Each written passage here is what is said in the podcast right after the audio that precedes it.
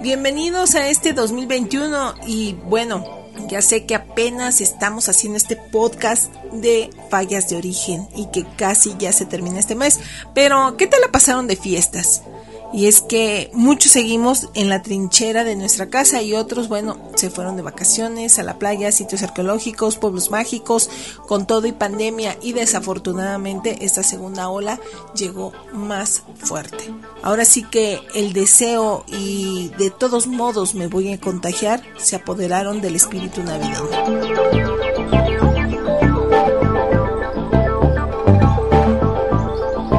Saludos a todos los que nos escuchan.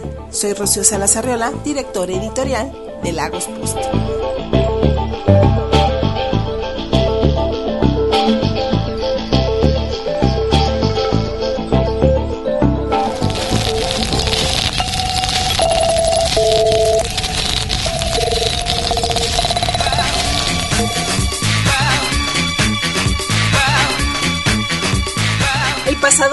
Diciembre falleció Otto George Snowbeck, impulsor de la arqueología en el occidente de México. El investigador jalisciense aportó al conocimiento de las culturas antiguas en las regiones centro y sur del estado. Nunca quitó el dedo del renglón cuando se trataba de arqueología, desde el trabajo de campo descubriendo el pasado hasta la gestión para la preservación de dichos sitios.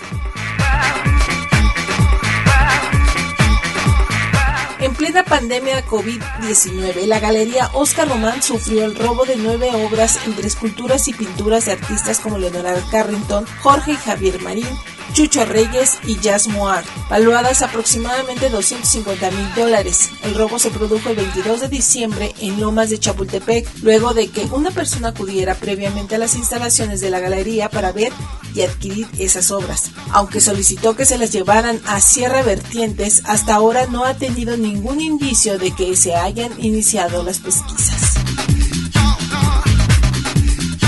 Luego de nueve meses muy duros, el panorama del teatro en México es incierto y desalentador, pero la pandemia ha fortalecido también la unión y apoyo entre los productores, quienes han decidido continuar trabajando con los formatos presencial e híbrido, una vez que se regularice todo. Las vías hasta ahora es el streaming y al aire libre.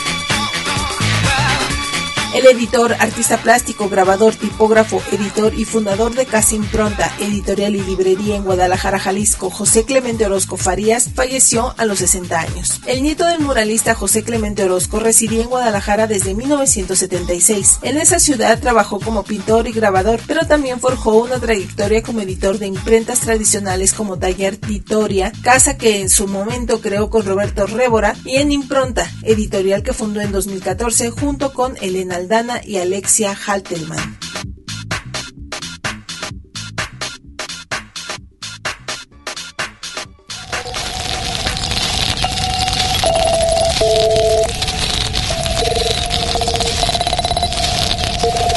¿Qué esperamos del 2021?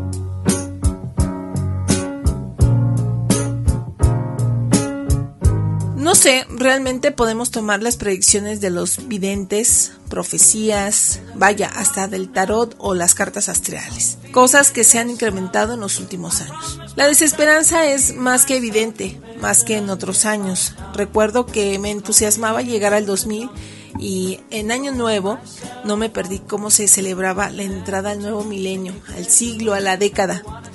Todo era celebración quien me hubiera dicho que 20 años después habría un caos por un virus, no lo habría creído.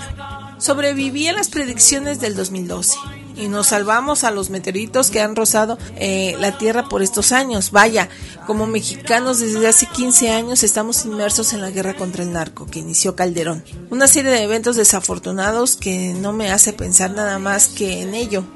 La desgracia rondando en la vida diaria.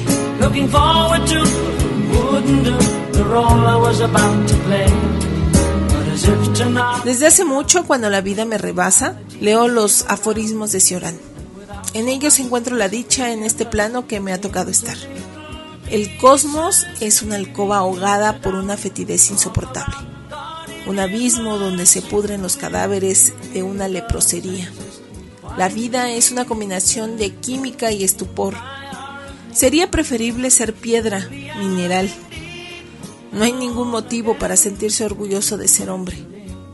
Somos una especie de monstruo temeroso que aúlla ante el absurdo inconmensurable del ser. Cioran confiesa que la realidad le produce asma, fatiga, asfixia. Sin embargo, no ha cometido la insensatez de refugiarse en Dios. Dios florece en la enfermedad y en el miedo. Analistas, críticos, poetas, psicólogos, historiadores, ingenieros, siervos de la nación, etc. Todos echan sus piensos, sus predicciones, sus sospechas bañadas en anhelos. Nadie se quiere quedar atrás en aquello de decir la última palabra. Una década que prefiero no predecir. Y mejor que me lleve la desdicha de estar todavía en ella.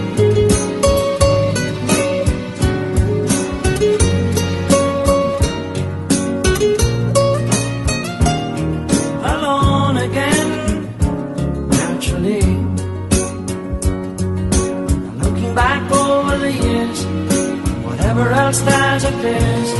I remember I cried when my father died, never wishing to buy the tears. Years old.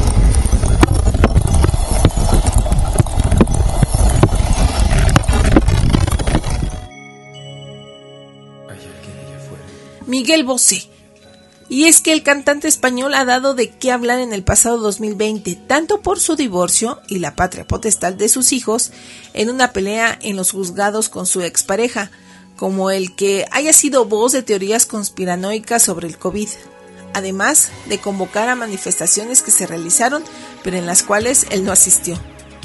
Siempre ha habido sectas extremas y excesivas, y esta es una contemporánea, es una secta comentó en algún momento Joaquín Sabina acerca de las declaraciones de Bosé y de Bunbury, otro, sobre la conspiración de antivacunas.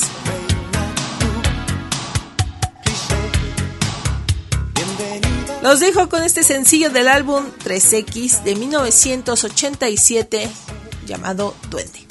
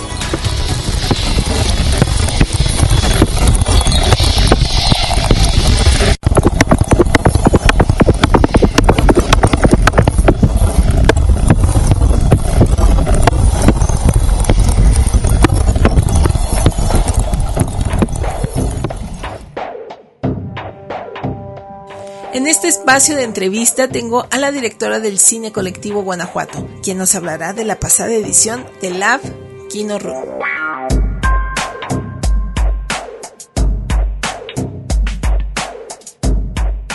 Pues mi nombre es Cassandra Lluviel, soy la presidenta del Cine Colectivo Guanajuato y somos quienes organizamos el, el Lab Kino Room, que es un, un, laboratorio de producción cinematográfica en el que en un poquito más de una semana eh, reunimos a cineastas de, de, varias partes de México y del mundo y nos, nos juntamos para, para hacer cine, para hacer cortometrajes de todo tipo, de todos los géneros y siempre como en un, en un ambiente de, de colaboración es totalmente sin ánimos de competencia y con el único fin de, de crear, ¿no? Eso, eso es algo que, que, nos ha mantenido vivos porque creo que las ganas de crear nunca, nunca se terminan. Y en, en particular en esta edición, eh, creo que ese fue un, un, factor importante porque todas las personas que participamos en, en el evento veníamos como, como todo el mundo, veníamos de un año súper complicado. Uh -huh muy, muy difícil en, en, muchos términos, como, como ya lo comentábamos, en términos de salud, en términos de, de aislamiento, de, de, cuestiones que, que pues no son propias de, de las personas que, que, nos consideramos artistas o creadores, ¿no? Entonces, eh, como que en esta edición eh, creo que también ese fue un factor importante porque todos veníamos de un año tan complicado y teníamos muchas ganas de crear, entonces a pesar de que fuimos un poquito menos para, para respetar las, las normas sanitarias, eh, normalmente solemos ser alrededor de 100 personas, uh -huh. esta vez fuimos ya contando comité organizador, voluntariado y todo, fuimos alrededor de 70 personas de manera presencial, también tuvimos algunos participantes de manera online, de manera remota, eh, ya con ellos el total ascendía como a 80 personas, pero digamos de manera presencial éramos como más o menos 70 personas. Y, y todos teníamos eh, muchas ganas de crear al punto que tuvimos más cortometrajes que en otras ediciones que hemos sido más personas, ¿no? Claro, Entonces, ¿cuántos cuántos trabajos este pudieron desarrollar en estas en estas semanas? En total que logramos exhibir fueron 28 cortometrajes. Sí, sí fueron bastantes. En otras ediciones generalmente nos quedamos alrededor de los 20, 25 como mucho y en esta ocasión sí fueron 28. Entonces sí, sí había muchas muchas ganas de explotar toda esta creatividad que claro. de cierto modo se quedó guardada durante el año. Sí, sí. Cassandra, ¿cómo, ¿cómo ves ahora el panorama a partir de este año? Que bueno, yo creo que una de las industrias o de uno de los sectores más golpeados fue sin duda el de las artes, eh, en todos los rubros, ¿no? Las exposiciones, el teatro y bueno, algo que nos atañe, que es el cine, que prácticamente las salas de exhibición pues tuvieron un, un, eh, un muy mal año y qué es lo que se avecina para también este tipo de propuestas eh, cinematográficas, lo digital.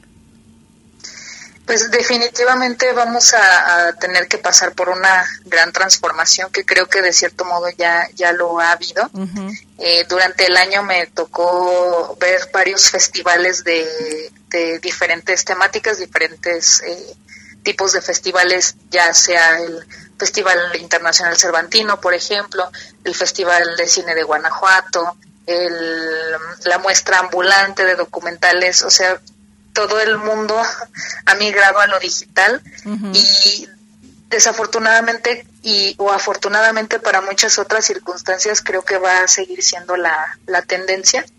Eh, nosotros eh, lo que hicimos en, dentro del Lab Kino Room fue justo desde que comenzó el año, cuando comenzó esta cuestión de, del encierro y de la pandemia y todas estas cuestiones, sí. nosotros eh, como equipo desde el principio dijimos un tanto confiados, sí, pero, pero también como con la certeza de que lo íbamos a, lo íbamos a llevar a cabo, no uh -huh. importaban las circunstancias, lo íbamos a, a, realizar, pero pues sí, sí nos enfrentamos a, a varias dificultades. Cuando empezó todo esto, digo, nosotros teníamos eh, quienes tenemos la, la, edad suficiente para recordarlo, pues ya habíamos vivido una, una mini pandemia en, en, hace algunos años con lo del H1N1 y estábamos muy confiados el, todo el equipo en que, en que iba a resultar algo similar, ¿no? Que al cabo de algunos meses ya íbamos a poder retomar actividades y que no iba a pasar a mayores. Y nosotros muy confiados en el hecho de que nuestra, nuestra actividad pues siempre es en diciembre, entonces dijimos, si, llegamos, ¿no? importa, si alcanzamos, exactamente. Conforme fue pasando el tiempo y vimos que esta situación en lugar de mejorar iba empeorando, aún así nos mantuvimos firmes y dijimos, tendremos que ajustarnos a, lo que tengamos que ajustarnos, pero lo vamos a realizar. Y por eso fue que, que lo, lo, realizamos con menos personas, con menos participantes. Abrimos esta opción de, de participación remota y pues en, en, lo personal como experimento lo, lo vi muy bien, creo que obtuvimos buenos resultados. Sin embargo, la, yo algo que, que recalqué mucho incluso en, en, la sesión de retroalimentación que tuvimos todo el equipo posterior al evento fue que la, la parte de, de la participación online sí fue muy complicada. Porque pues en, dentro del laboratorio de cine creo que lo más rico justo es como el intercambio, la creación de toda esta comunidad de artistas y el hecho de estar de forma remota les permitió a muchos que querían participar de todos modos poder hacerlo, sí estar presentes, pero no creo que haya sido una experiencia ni remotamente similar a las, a las personas que sí estuvieron de manera presencial, ¿no?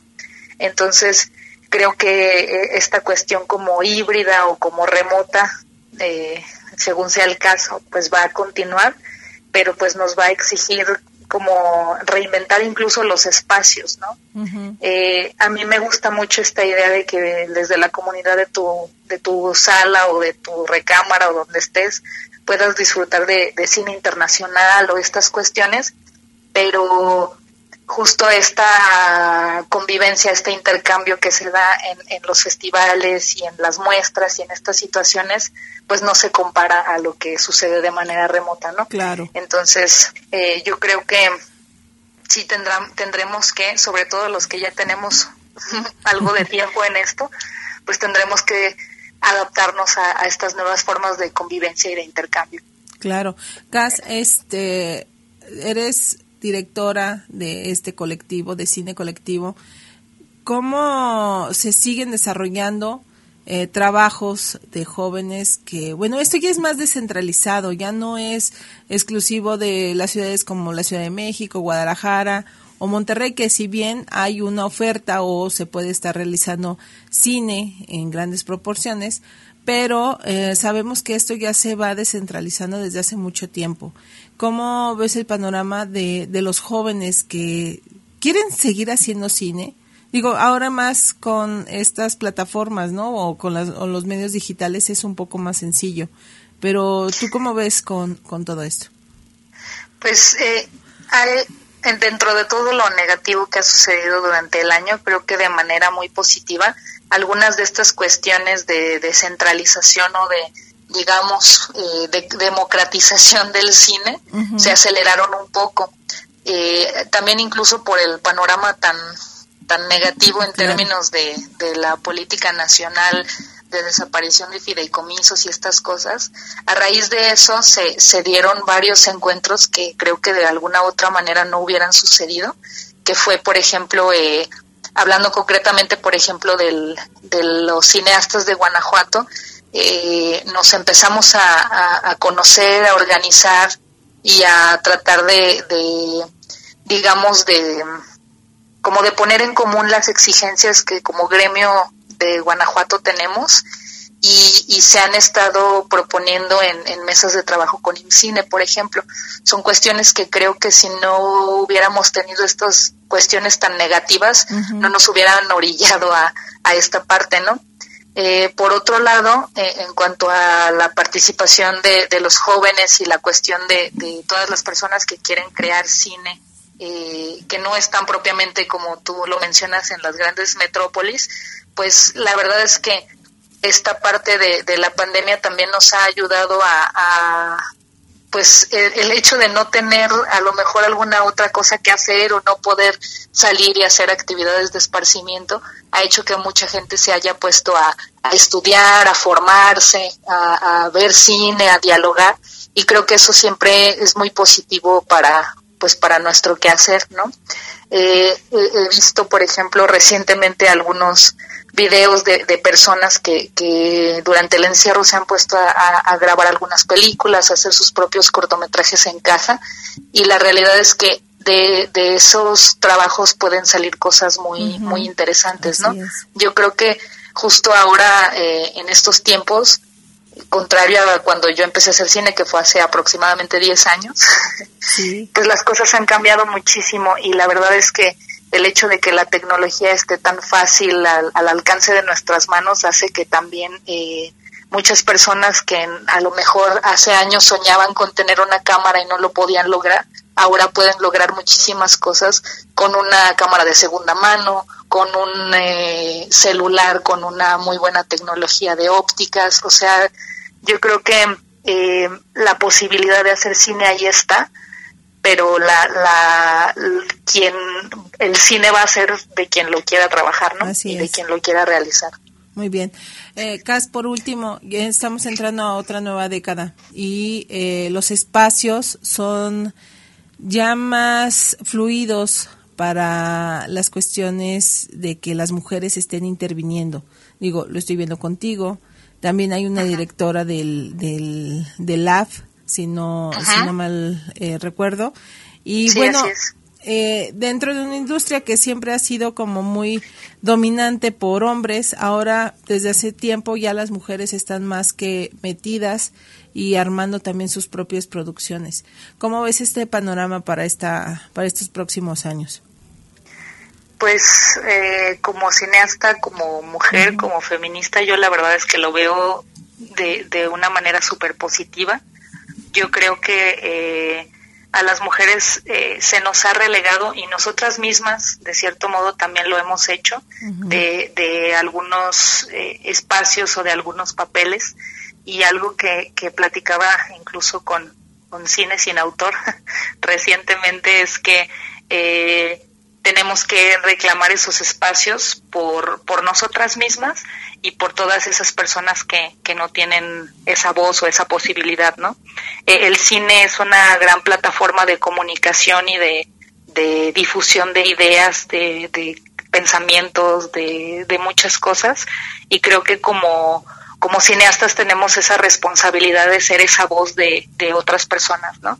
En concreto, de, hablando de, de, las mujeres, a mí me, me, me, da mucha alegría y mucha satisfacción el darme cuenta que, por ejemplo, yo miro hacia atrás hace 10 años cuando comenzábamos el, el cine colectivo y recuerdo juntas en las que éramos, no sé, 15 hombres, 20 hombres y tal vez solo yo, a veces dos compañeras, a veces un poquito más y cómo a, a, este punto en el que estamos ahorita tenemos una presidenta del cine colectivo, tenemos una directora del Kino Room y tenemos muchas mujeres que la verdad es que no no su condición de mujeres no no cambia en nada su desempeño profesional, ¿no? No es ni mejor ni peor, simplemente ahí está, ahí es. Y la verdad es que a mí me da mucho gusto porque en su momento a mí se me, me, decían mucho así como, ay, qué padre que tú como mujer quieras hacer esto, ¿no? Y era como, bueno, pues yo como persona, como ser humano lo quiero hacer, ¿no? No como mujer, pero ahora eh, el saberme incluso acompañada y cobijada y apoyada por muchas mujeres muy, muy profesionales y muy buenas en lo que hacen, la verdad es que sí me, me llena mucho de satisfacción y me, me impulsa mucho, ¿no? Claro pues muchísimas gracias por esta breve entrevista. La verdad eh, ha sido muy satisfactorio escucharte y escuchar también todos los logros que han tenido hasta la fecha.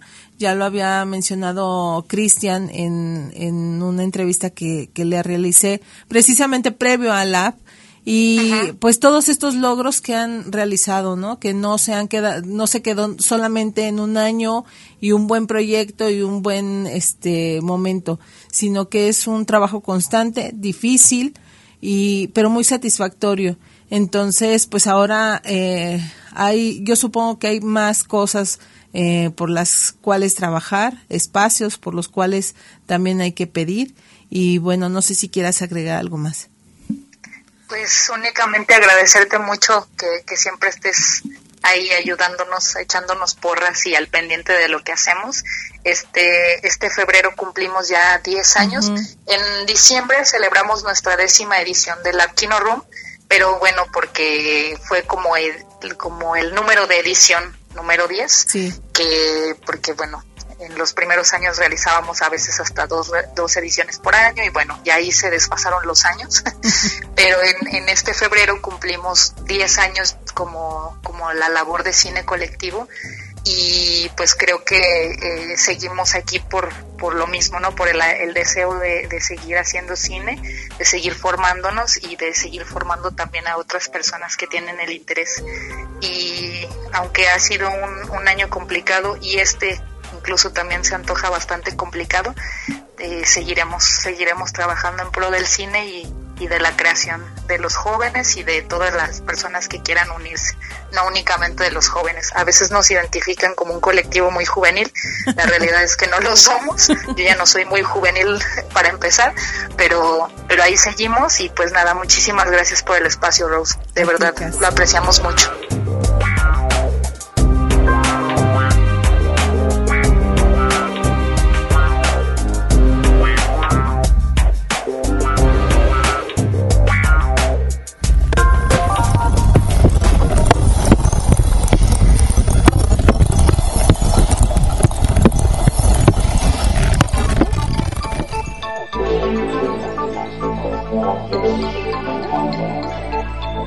Nos escuchamos en el siguiente Fallas de Origen, pronto un proyecto que estamos armando ya en Lagos Post y ojalá que puedan apoyarnos como escuchándonos. Ya estaremos presentando esta radio online próximamente y bueno, escuchen por lo pronto el resto de podcast, La Perestroika y Fallas de Origen por Spotify. Hasta la próxima.